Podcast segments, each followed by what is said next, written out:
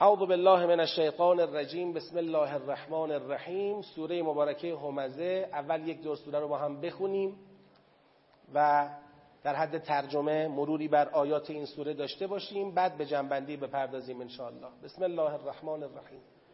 ویل لکل همزت لمزه وای بر هر همز کننده لمز کننده همز و لمز یعنی چی؟ همز یعنی بدگویی. روبروی کسی لمز یعنی بدگویی. پشت سر کسی. همز یعنی عیبجویی. در مقابل کسی لمز یعنی عیبجویی پشت سر کسی. بعضی هم جابجا گفتن. خلاصه همزتن لمزه یعنی عیبجویان بدگویی که گاهی روبرو گاهی پشت سر. از دیگران چه می‌کنن؟ عیبجویی می‌کنن. وای! بر هر عیبجوی بدگویی حالا پشت سر یا رو به رو. الذی که این صفت کل همزت لمزه است. هر همز کننده لمز کننده ای که جمع مالا و عدده هر عیبجویی که مالی جمع کرده و آن را بگید شمرده. جمع مالا جمع کرده مالی را و عدده و آن را چه کرده؟ شمرده شمارش کرده این نشون میده این همز و لمزی که اینجا ازش صحبت میشه هر همز و لمزی است که تکیه دارد به چی؟ تکیه دارد به یک ثروت اندوخته تکیه دارد به یک مال جمع شده و شمرده شده خود به خود سوره اون همز و لمزی را که غیر از این باشه تو دستور کار خود قرار نداده. اونم خودش یه عیبیه ها. همز و لمز مطلقا یه عیبیه. ما باشیم و آیه اول میگه آقا بدگویی و عیبجویی رو در رو یا پشت سر چیز بدیه. اما اونی که سوره همزه باش کار داره او همز و لمزیه که تکیه دارد به یه ثروت اندوخته شده و شمرده شده. حالا بعدا بیشتر توضیح میدیم راجبش الذی جمع مالا و عدده. حالا چطور جمع مالی چطور شمارش مالی؟ یحسب. این حاله. حال برای جمعه. یعنی مالی را جمع کرده و شمرده در حالی که گمان می‌کند تصور می‌کند ان مالهو که همانا مال او بگید اخلدهو. او را چه کرده؟ جاودان کرده. پس ببینید کاملا موضوع بحث روشن شد. یک کسانی مال جمع می‌کنن و این مالی را که جمع می‌کنن میشمرن و از شمردن اون و زیاد شدن اون پیوسته لذت می‌برن خوششون میاد. امروز اینقدر حسابم فردا اینقدر شد این ماه اینقدر ماه بعد اینقدر امسال اینقدر بود سال بعد اینقدر شد. همینجور داره زیاد می‌کنه. با چه گمانی؟ یحسب ان ماله اخلده. با این گمان که خیال می‌کند مال او ثروت او او را چیکار کرده؟ جاودان کرده. حالا این روش صحبت می‌کنیم. این یه جور یه بحث روانشناسیه. چطور میشه انسان خیال کنه که مالش او را جاودان می‌کنه؟ یحسب ان ماله اخلده. حالا همین آدما شروع کردن به همز و لمز یعنی عیب گرفتن بد گفتن از دیگران. برای خودشون قائل به یه رتبه ای شدن که در این رتبه به خودشون حق میدن بقیه رو چه کنن؟ تحقیر کنن. بقیه رو کوچک بشمرن خار بشمرن حقیر بدانند. یه جور احساس خود برتربینی و خودشیفتگی بهشون دست داده.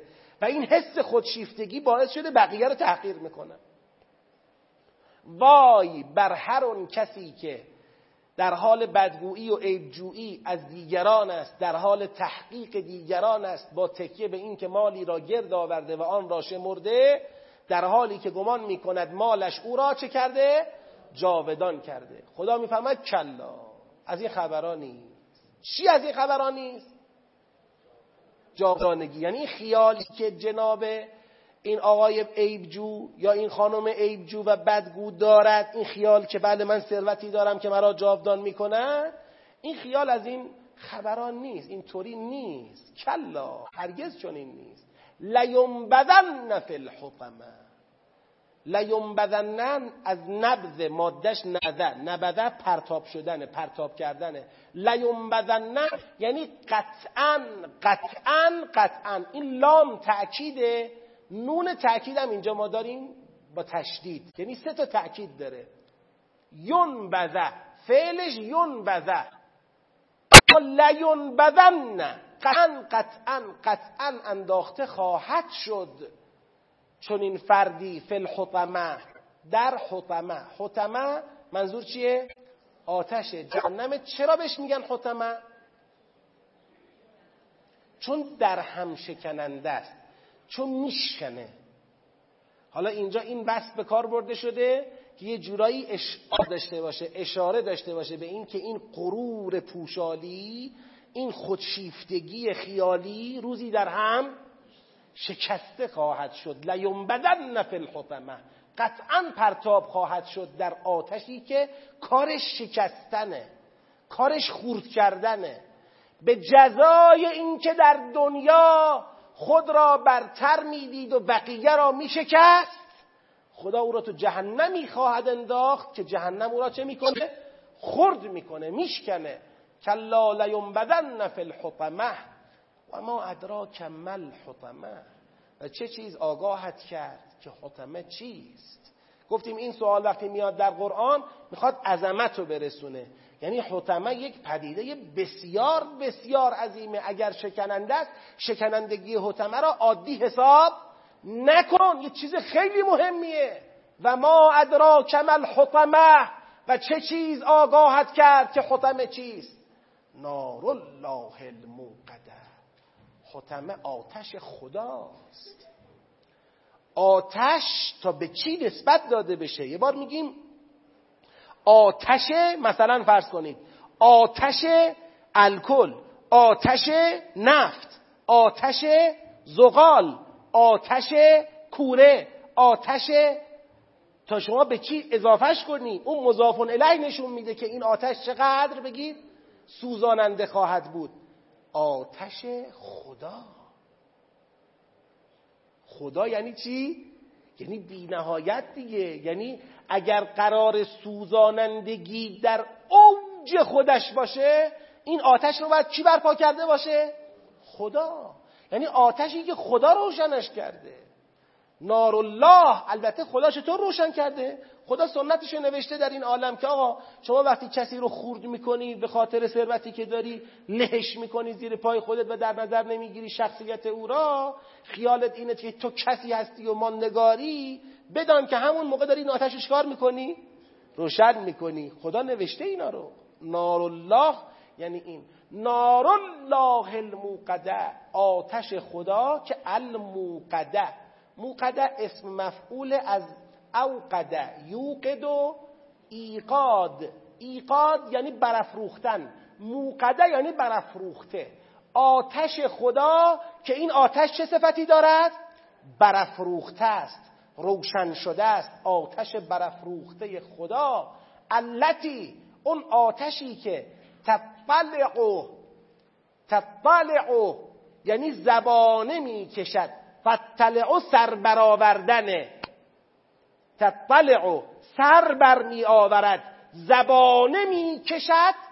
کجا؟ علل افعده. بر دلها. چرا بر دلها؟ چرا دلها؟ چون دل میسوزوندن دیگه. خدا هم دل میسوزونه این آتش دو تا صفت داره در این آیات خدا براش بیان کرده. یکی حتمه بودنشه. حتمه یعنی شکننده بودن. یکی از اوصاف آتش جهنم شکننده بودنشه. برای کسانی که دیگران را میشکنند این آتش شکننده خواهد بود. برای کسانی که دلها را میسوزانند این آتش دلسوز هم بگید خواهد بود. بعضی ها میگن آتش جهنم فقط دل رو میسوزونه. خیال می‌کنن آتش جهنم یه چیز حسی لمسی بگید نیست. فقط دل رو میسوزونه. قرآن میگه آتش جهنم هم سوزاننده دل هم پوست و گوشت و استخوان. هم دل رو میسوزونه. چرا؟ چون کسی که افتاده در آتش جهنم می‌دونه که از نظر خدا افتاده. می‌دونه دیگه در دستگاه محاسباتی الهی ارزشی؟ بگی نداره. این خودش دلسوزه. دل او را میسوزانه اما در عین حال پوست و گوشت و استخوان او را هم میسوزانه که قرآن میفرماید کلا انها لوا نزاعتا للشوا برکننده پوست و گوشت انسانه. هر دوه. اینجا هم, هم میگه حطمه یه آتشی است که شما توش افکنده میشی. این آتش در هم شکننده است. آتشی است که برافروخته شده. یه آتش قابل حسه اما در عین حال دلم میسوزونه. التي تبتلع علی الافئده. انها علیهم معصده همانا این آتش بر آنان. آنان یعنی کیا؟ کل همزتن لمزتن الذی جمع مالا و عدده یحسب ان ماله اخلده. همه جمع اینا. این آتش بر این انجمن همزه لمزه که اینطوری معصدتون معصده یعنی چی؟ یعنی در بسته. یعنی راه خلاص نداره. راه فرار نداره. راه نجات نداره. خب آقا تو آتش قرار می‌گیره. انسان طبیعتا دنبال یه راهی میگرده برای چی؟ برای فرار کردن. اما راه فرار نداره. انها علیهم معصدتون فی عمد ممدده این آتش در ستونهایی کشیده شده زبانه می‌کشد. فی عمد ممدده عمد جمع عموده. این آتش رو تشبیه کرده به حالتی که ستونهایی مثل اینکه ستونهایی از آتش که کشیده شدن به سمت بالا.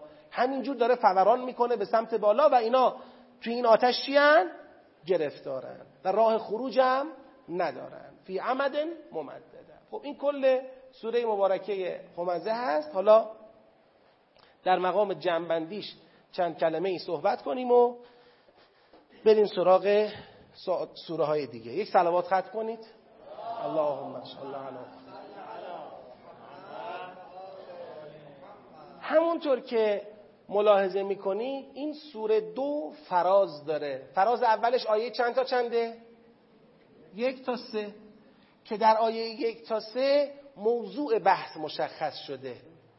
خدا یه تحت زمینی کلی کرده. ویلون ویل برای کیا؟ برای هر کله. یعنی هر. همزت لمزه عیب جوی بدگو. تو پرانتز می نویسم رو در رو یا بگید پشت سر. فرق نداره. ویل بر هر عیبجوی بدگو. هر عیبجوی بدگویی؟ هر؟ نه. اون عیبجویی و بدگویی مد نظر این سوره است که ریشه دارد در ثروتاندوزی یه وقت کسی به خاطر ثروتاندوزی افتاده به عیبجویی و بدگویی. این رفته تو وادی ثروت اندوزی و موفق هم شده. پولای زیادی به دست آورده پولای کلانی به دست آورده. بعد خود ثروت اندوزی براش شده یه هدف. از کجا میگی شده هدف؟ از عددهو. میگه جمع امالا بگی؟ و عددهو. نمیگه جمع امالا و انفقهو که. مالی جمع می‌کند و اون رو انفاق می‌کند. مالی جمع می‌کند و اون رو در مصالح انسانها و مؤمنین مصرف می‌کند. مالی جمع می‌کند و شغل ایجاد می‌کند. مالی جمع می‌کند و مسکن می‌سازد. مالی جمع می‌کند و گرفتاران را نجات می‌دهد. این نیست. این مال رو جمع می‌کنه به خاطر خود مال. از خود مال خوشش میاد. جمع مالا و عدده. من دارم دارم دارم. حالا اینقدر دارم اینقدر. همین از این لذت می‌بره. نیاورده مال رو در راه خودش قرار بده. پس یه ثروتندوزی که با حالت هدفگونه ثروتندوزی یعنی خود ثروت شده هدف. به ثروت دیده ابزاری بگی برای نجات خلق خدا ندارد. خودش شده هدف. بله اون عیبجوی بدگویی که ثروتندوزی دارد از جنس ثروتندوزی هدفگونه. به خاطر این حالتش اصلا گویا خدا می‌خواد این رابطه برقرار کنه. کسی که ثروت را ابزار نبینه. کسی که ثروت را هدف ببینه. کسی که ثروت را برای خود ثروت جمع کنه و از خود ثروت لذت ببره. نه از اون خدمات پس از داشتن ثروت. نه از انفاق و خیرات و مبراتش. از خود ثروت می‌خواد لذت ببره. اصلا یه رابطه تنگاتنگیه بین این نوع از ثروت اندوزی با تحقیر دیگران. آدمی که میفته به همچین وادی صرف داشتن را دلیل برتری می‌داند. میگه من دارم دیگه. پس به خودش حق میده بقیه رو بشکنه. بقیه رو خورد کنه. بقیه رو کوچک بشمره نشستنش جلو آدما با بقیه فرق داره. حرف زدنش با آدما با بقیه فرق داره. موضع گیریش در مقابل آدما با بقیه فرق داره. مثل اینکه اصلا در نگاه او بقیه آدم نیستن. چیزی نیستن. عددی نیستن. کس تو تو کسی نمی‌بینه. خودشو فقط داره می‌بینه. چرا؟ دارم دیگه. دارایی برای او شده شاخص برتری. شاخص برتری. بله اگه دارایی انفاق بشه در راه خدا میشه شاخص برتری. پیش کی؟ پیش خدا اونم اگر همونم کردی شاخص برتری پیش خلق الله او انفاق هم باز فرقی با عدده بگی نخواهد داشت. چون سوره لیل گفت دیگه الا ابتقاء وجه ربه اعلا یعطی ماله یتزکا و مال احد عنده من نعمت تجزا الا ابتقاء وجه ربه اعلا اونه که انفاقه و الا بقیهش عدده پول میدم که مطرح بشم عدده عدده فقط این نیست که من تو حساب نگه میدارم. جاهای مختلف حساب باز می‌کنم اما همش حساب باز کردنه. همش معامله کردنه. همش برای دنیا. پس عیبجویی و بدگویی نسبت به طبقات ضعیف این نتیجه قهری ثروتندوزی با روی کرده هدف گونه است. کسی که ثروت را برای ثروت جمع می‌کنه به این وضع هم میفته حالا کسی می‌خواد سوال کنه چه می‌شود که کسی ثروت اندوزی می‌کنه با روی کرده هدف گونه میفته به این وادی؟ میگه آخه یه حسی در درون همچی آدمی به وجود میاد. یحسبو یحسبو ان مالهو اخلدهو به لحاظ درونی اون آدمی که به لحاظ روانی اون آدمی که ثروت را برای خود ثروت داره جمع می‌کنه کم کم تو درون او در وجود او یه پیامی از ثروت اندوزیش صادر میشه. ممکنه هیچ وقتم این پیام را به زبان بگید ببینید نمیگه یقولها میگه یحسب. با خودش فکر می‌کنه که همیشگیه. با خودش خیال می‌کنه که هست دیگه. همیشه مال داره و مال اصلا سبب جاودانگی او شده. اصلا برای خودش پایان یا افول یا سقوط نمی‌بینه. این حس به او باعث شده که این حسی که در وجود او آمده او را بادش کرده. یه گمان غلط درباره همیشگی بودن مال و همیشگی شدن انسان بر اثر داشتن مال.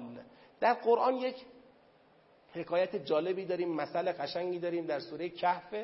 مثل می‌زنه دو نفر رو با هم مقایسه می‌کنه. یکیشون که خدا میگه ما بهش دو تا باغ دادیم و این باغ ها توش نهرها روان بود و مزرعه های آباد و درخت های آباد و میوه های کافی و حسابی برداشت می‌کرد و ثروتمند و قدرتمند و کلی هم خدم و حشم و فرزند و امکانات. یه رفیقی هم داشت که او هیچی نداشت. هیچی نداشت. با هم صحبت می‌کردن با هم دیگه همجوری این شروع کرد به داشته های خودش رو گفتن و یه جورایی به اون رفیقی که هیچی نداره فخر فروشی کردن. تو اصلا این فخر فروشی یه ای داره. میگه ما اون ساعت قائمه. فکر نکنم قیامت بشه. دقت کنید. فکر نکنم قیامت بشه. اما نمی‌تونه یقینی بگه که. یقینی بگه قیامت نمیشه. لذا که احتمال هم تو ذهنش هست آقا بلکه هم قیامت شد دیگه. حالا اون وقت چی؟ میگه ولا این اگر ما قرار باشه بمیریم و به سوی خدا برگردیم. ولا این رودت تو الی ربی. اگر من بازگردانده شوم به سوی پروردگارم لعجدن خیرم منها منقلبا. اگرم قیامتی بود و مرگیم بود و من مردم راست راستی قطعا همونطور که تو این دنیا من از تو بگی بهتر و بالاتر و داراتر و برخوردارترم اون برم وزم همین خواهد بود. بهتر از این خواهد بود. یعنی یه فرمولی تو روان او ایجاد شده. این فرموله داره بهش میگه تو یا نمیمیری یا بمیری هم به چه دلیل تو قراره با بقیه یه جا گذاشته بشی؟ به همون دلیل که تو این دنیا خدا به تو بیشتر داده به همون دلیل که تو این دنیا خدا تو را ثروتمندتر قدرتمندتر قرار داده اگرم بمیری باز وضع تو اونور خط از اینم بهتر خواهد بود دیگه.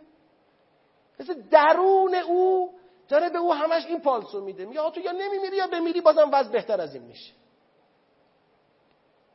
این خیال سبب میشه که همواره خود رو از دیگران برتر ببینه و دیگران رو چه کنه؟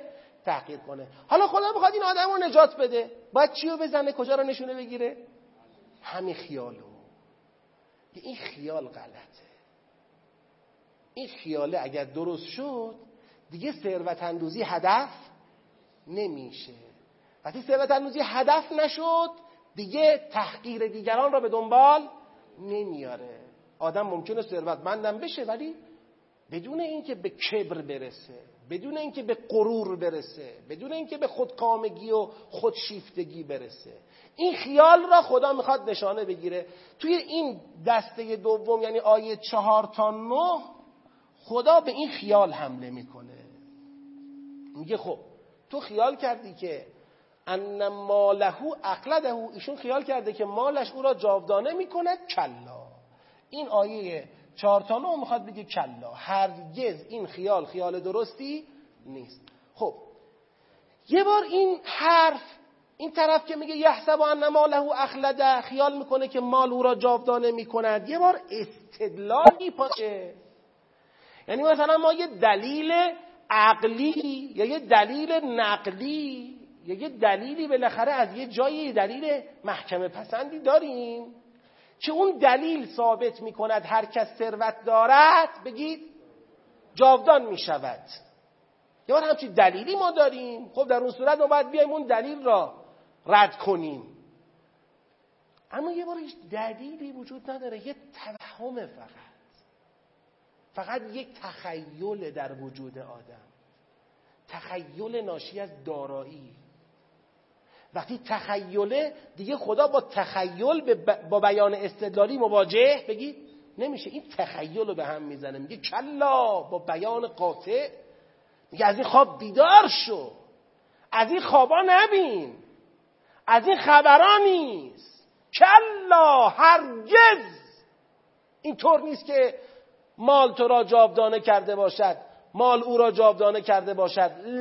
بدن نفل الحطمه. قطعا افکنده خواهد شد در آتشی شکننده. ببینید مثل یه پتک میمونه. یعنی بنده می‌خوام تشبیه بکنم. میگم بعضی از فرازها در قرآن بیان استدلالی هن. بعضی ها مثل یه پتکی هن که می‌خواد یک حبابی را توهمی را بشکنه. که بابا این حرفا چی؟ خیالات چی با خودت می‌کنی؟ چون دارم میمونم چون دارم بمیرم هم وضع بهتره. از کجا به چه دلیل؟ به چه حجتی؟ بیجا می‌کنی اینطور فکر می‌کنی؟ بدن نفل الحطمه قطعا افکنده خواهد شد در آتشی شکننده. چه می‌دونی چیه حطمه؟ و ما ادراک مل حطمه نار الله الموقده طرف ثابت خداست. آتش را روشن کرده برای تویی که تو دنیا با تکیه به ثروت دل میسوزوندی. روشن کرده آتش را شوخی نگیر. نار الله الموقده التي تطلع على الافئده افئده انها علیهم معصده این چون این آتشی بر اونها مسلط است و راه فراری از اون ندارند. فی عمد ممدده. حالا بعضی هم یه تشبیه قشنگی گرفتن. یعنی فی عمد ممدده یه جورایی می‌خواد اشاره کنه به اون عدده. چطور جمع می‌کردن رو همینطوری؟ کیف می‌کردن؟ یه اون آتش هم همینطوری اتفاقا. ستون ستون رفته بالا. ستون ستون رفته بالا همونطور که سکه های تو ستون ستون می‌رفت بالا. همونطور که حسابای تو ستون ستون می‌رفت بالا. برجای تو ستون ستون می‌رفت بالا. این آتش هم همینطوریه. اگه قرار باشه با تکیه به ثروتت مردم را بشکنی میشکنتت. قرار باشه با تکیه به ثروت دلها را بسوزانی دلت را میسوزانه. از این خواب بیا بیرون که ثروت داشتن تو را جاودان می‌کند. چون این چیزی نیست. سوره حتم سوره همزه آمده در فضایی سخن میگه که فضای نوعی تبختر تکبر تفرعن ناشی از ثروتاندوزی در ادعی ایجاد شده. ثروتمندان خودکامه ای که به خودشون حق خورد کردن بقیه را میدن. خداوند با دو تا بیان در واقع با دو فراز سخن. یه فراز ویل لکل همزت لمزه الذی جمع مالا و عدده یحسب ان ماله اخلده آمده در واقع اون روی کرده متکبرانه و انسان شکنانه را اومده بررسی کرده. میگه این حالت تبختر تفرعن تکبر خورد کردن بقیه تحقیر بقیه این حالت به خاطر یک ثروتاندوزی است که به اون ثروتاندوزی نگاه هدفگونه شده و تخیل صاحب این ثروت اینه که هیچگاه قرار نیست از این دنیا بره و یا اگر هم بره وضع او اون طرف هم بگید بهتر خواهد بود تخیل او این است که ثروت او را جاودانه کرده. این اصل مطلب. جوابش هم این که بیخود همچین خیالی کرده. همچین خیالی ریشه در هیچ حقیقتی ندارد. حقیقتی است که خدا او را در دوزخ دوزخی که او را بشکند و دل او را بسوزاند و راه خلاصی از اون نداشته باشد خواهد افکند. که اتفاقا بیشباهت هم با ثروت اندوخته او بگید نخواهد بود. پس کل سوره در مقام جنبندی هم مسئلهش روشنه. اگر سوالی ابهامی هست در خدمتم بفرمایید. سوال رو من یه بار تکرار کنم. این بحث رو می‌خوام به بیان فنی بگم. این الذی جمع مالا و عدده دو جور میشه بهش نگاه کرد. این صفته خب؟ گاهی صفت توضیحیه گاهی صفت احترازیه. صفت توضیحی یعنی چی؟ یعنی صفتی که داره موصوف را توضیح میده. می‌خواد بگه این موصوف الا ولا بود این صفت را بگی داره. مثلا شما میگی فرزند دلبندم. این دلبند میشه صفت توضیحی چی؟ فرزند. نمی‌خوای بگی فرزند بر دو قسم است دلبند و غیر دلبند. من دلبندش از نوع دلبندش دارم حرف می‌زنم. فرزند دلبندم. خواهی توضیح بدی. بگی فرزند الا ولا بود چیه؟ دلبندم هست. اما یه بارم هست که شما میای میگی که مثلا فرزند خلف فرزند صالح. صالح صفت برای فرزند. آیا می‌خوای بگی یعنی همه فرزندان صالحند جواب بدید. نه. می‌خوای بگی آقا فرزندان بر دو قسمن. من از کی دارم حرف می‌زنم؟ صالح. به این میگن احترازی. یعنی بخوای بگی منظور من فرزند ناصالح نیست. حالا خدا میگه هر همزه لمزه ای که مال جمع می‌کند و میشمارد. اگر توضیحی باشه یعنی این. یعنی آقا تو دنیا اگر هر کی همزت لمزه هست الا ولا بود داره چه می‌کنه؟ مال جمع می‌کنه. یعنی گویا ما به غیر این همز و لمزی تو عالم نداریم. هر کی گویی می‌کنه بدجویی می‌کنه به خاطر چیه؟ به خاطر ثروت این میشه توضیحی. یه بار احترازیه. می‌خوای بگی آقا همزه لومزه دو جور است. یه همزه لومزه ای که جمع امالا و عدده باشه یه همزه لومزه ای که جمع امالا و عدده نباشه. بدبخت از سر نداری عقل از کلش پریده فش میده بینه نداریم تو دنیا؟ یه کسی که مثلا فرض کنید انقدر دیگه بی پولی کشیده به هر کی می‌رسه یه دریوری بارش می‌کنه.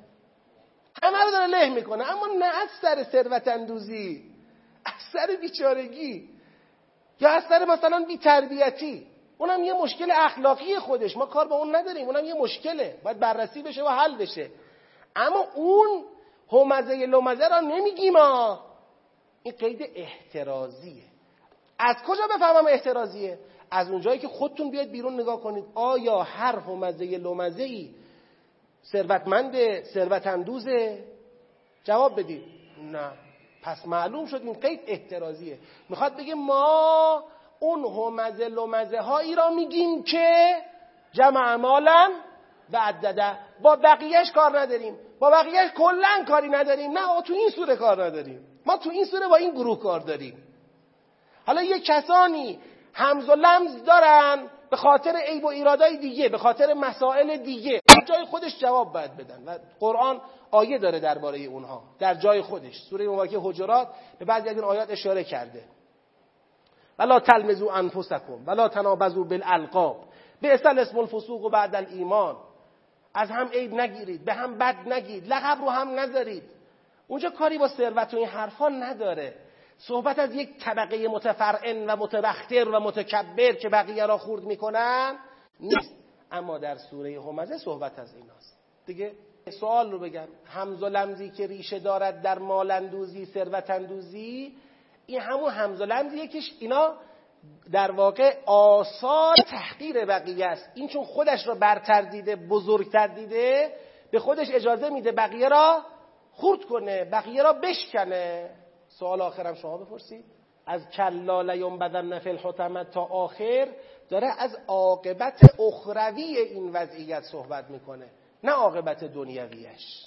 یک سوالی مطرح شد که لازم می‌دونم جواب این سوال همه خواهران و برادران بشنون و دقت کنن.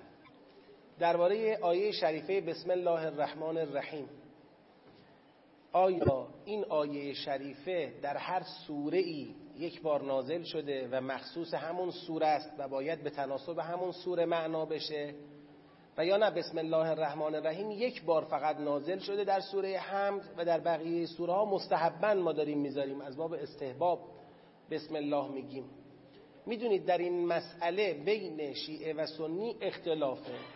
شیعه بر این باوره که بسم الله با توجه به احادیثمون بسم الله الرحمن الرحیم در هر سوره یک بار مخصوص همون سوره نازل شده. گفتم در دیدگاه شیعه این آیه برای هر سوره یک بار نازل شده. غیر از سوره مبارکه توبه حتی نباید باز میگن مبارکه هم نمیگن سوره توبه. غیر از سوره توبه برای بقیه سوره ها یک بار نازل شده. پس بسم الله هر سوره مخصوص خودشه و به لحاظ فقهی هم شما با بسم الله سوره قدر نمی‌تونی سوره توحید رو بخونی تو نماز. باید بسم الله خود سوره توحید رو بگی سوره توحید رو بخونی. توجه فرمودید؟ اما اینکه از نظر تدبری جایگاه بسم الله در سوره ها چیه؟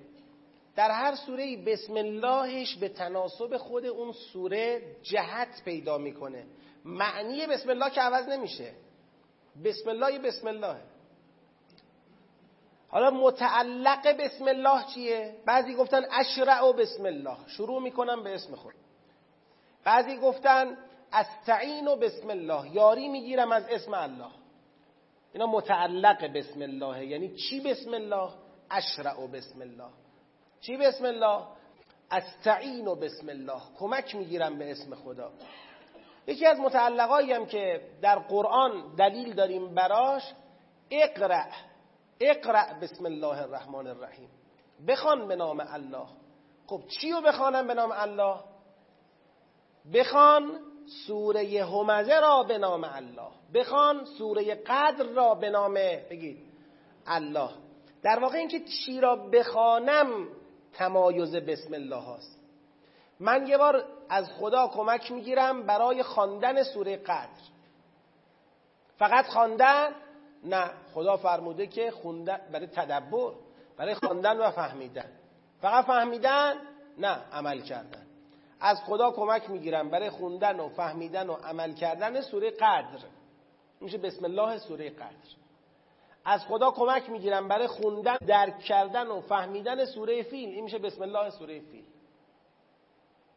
این که میگیم بسم الله هر سوره مخصوص اون سوره است فقط در اون حلقه وصلشه. و الا بسم الله که بسم الله دیگه. بسم الله عبارتش یک چیزه. معنیش یک چیزه.